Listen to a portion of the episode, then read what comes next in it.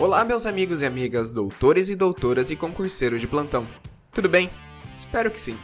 Pessoal, eu já tava louco para voltar para gravar para vocês aqui.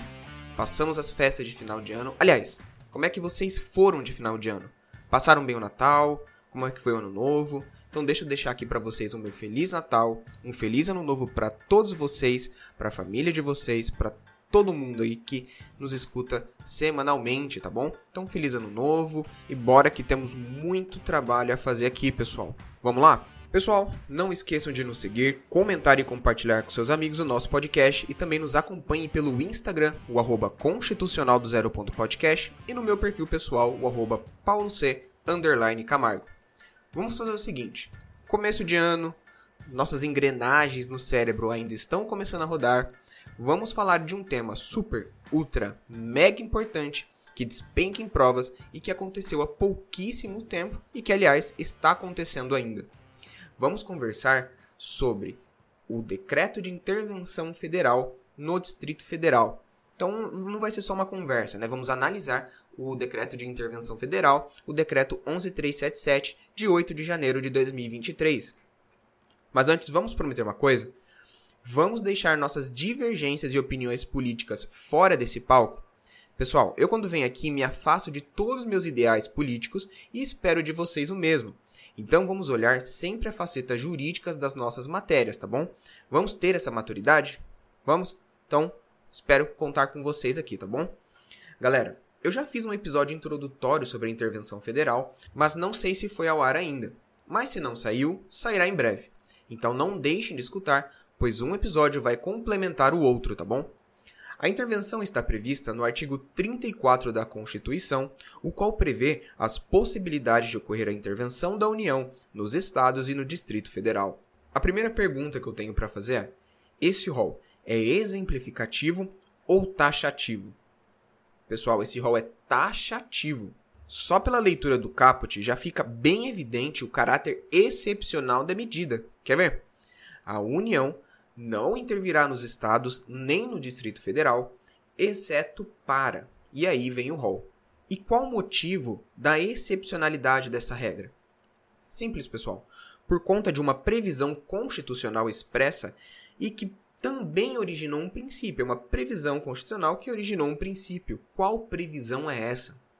O artigo 18 da Constituição Federal dispõe que a organização político-administrativa da República Federativa do Brasil compreende a União, os estados, o Distrito Federal e os municípios, todos autônomos nos termos desta Constituição. O referido artigo fundou o que chamamos de princípio da autonomia dos entes federados, princípio da autonomia dos entes federados.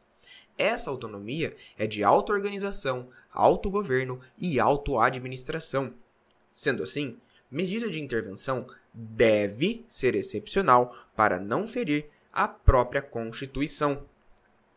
No episódio no qual falei sobre intervenção, expliquei também a existência das hipóteses de intervenção espontânea previstas no artigo 34, incisos 1, 2, 3 e 5 e intervenção provocada do artigo 34, incisos 4, 6 e 7. Mas bora lá. Passada essa demão de tinta, vamos analisar o referido decreto. Note que ele começa já da seguinte forma: o presidente da República, no uso da atribuição que lhe confere o artigo 84, caput inciso 10, e no artigo 34, caput inciso 3 da Constituição. Aqui já tiramos duas grandes informações.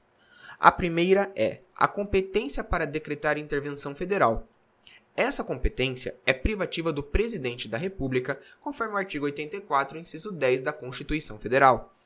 Além do mais, a segunda parte desse trecho que li diz sobre o artigo 34, caput, inciso 3, que nada mais é do que a possibilidade da intervenção da União na hipótese de por termo a grave comprometimento da ordem pública.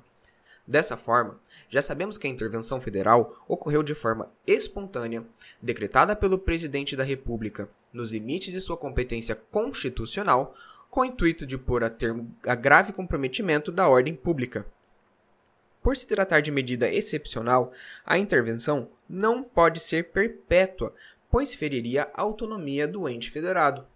Sendo assim, O parágrafo 1 do artigo 36 da Constituição prevê que o decreto da intervenção especificará o prazo da intervenção.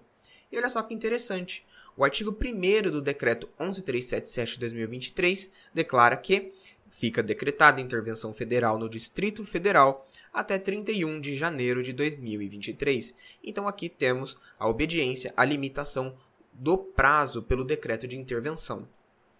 O parágrafo 1 ainda traz que o decreto de intervenção constará a amplitude de tal intervenção. E assim foi feito, pois conforme o artigo 1 parágrafo 1 do decreto 11377, a intervenção de que trata o caput se limita à área de segurança pública.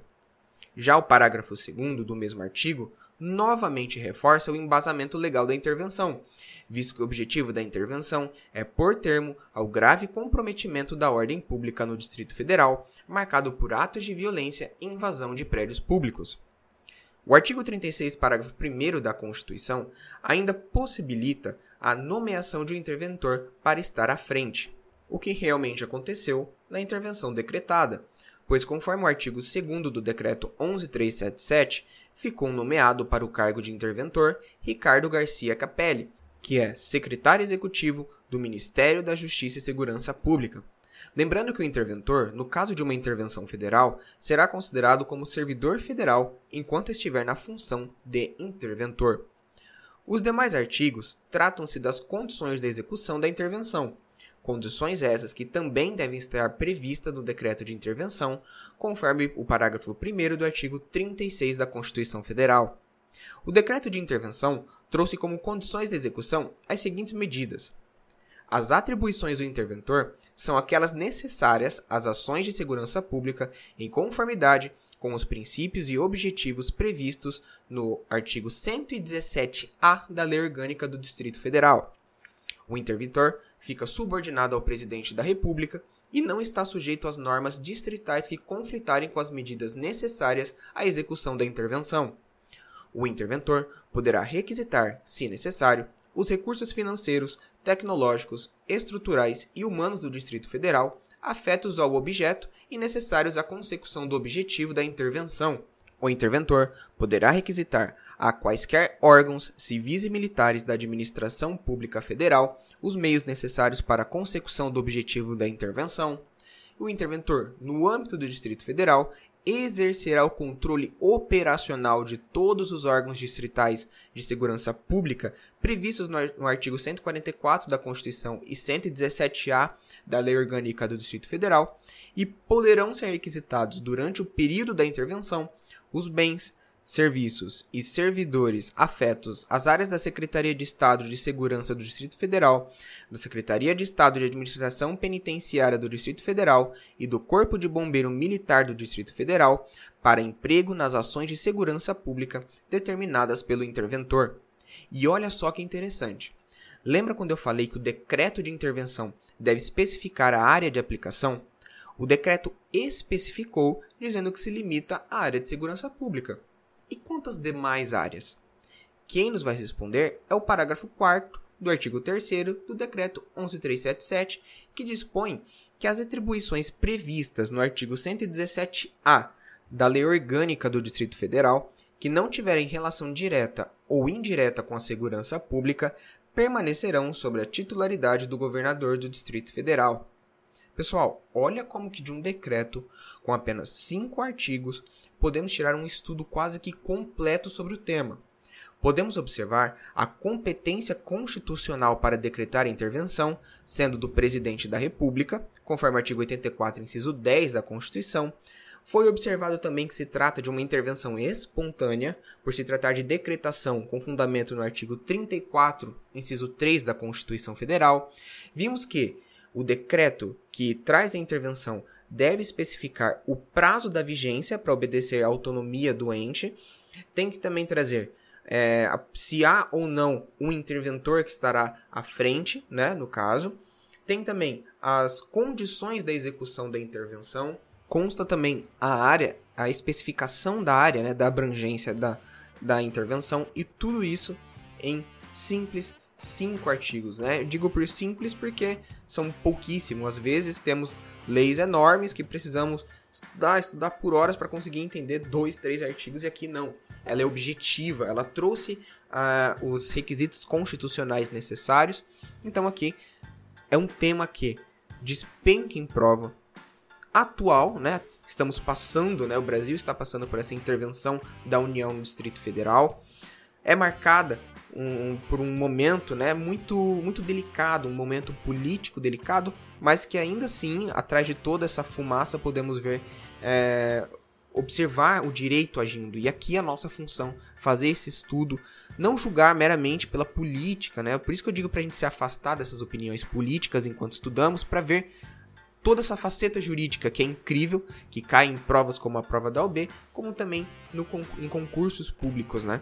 Então é um tema de muita importância, do qual eu já fiz uma aula é, especificando sobre intervenção federal, que eu não sei se foi pro ar ainda, mas se não foi, vai sair logo depois dessa, tá bom? Que vai ajudar vocês. É uma aula super importante. Uma aula, não, um episódio, né? super importante.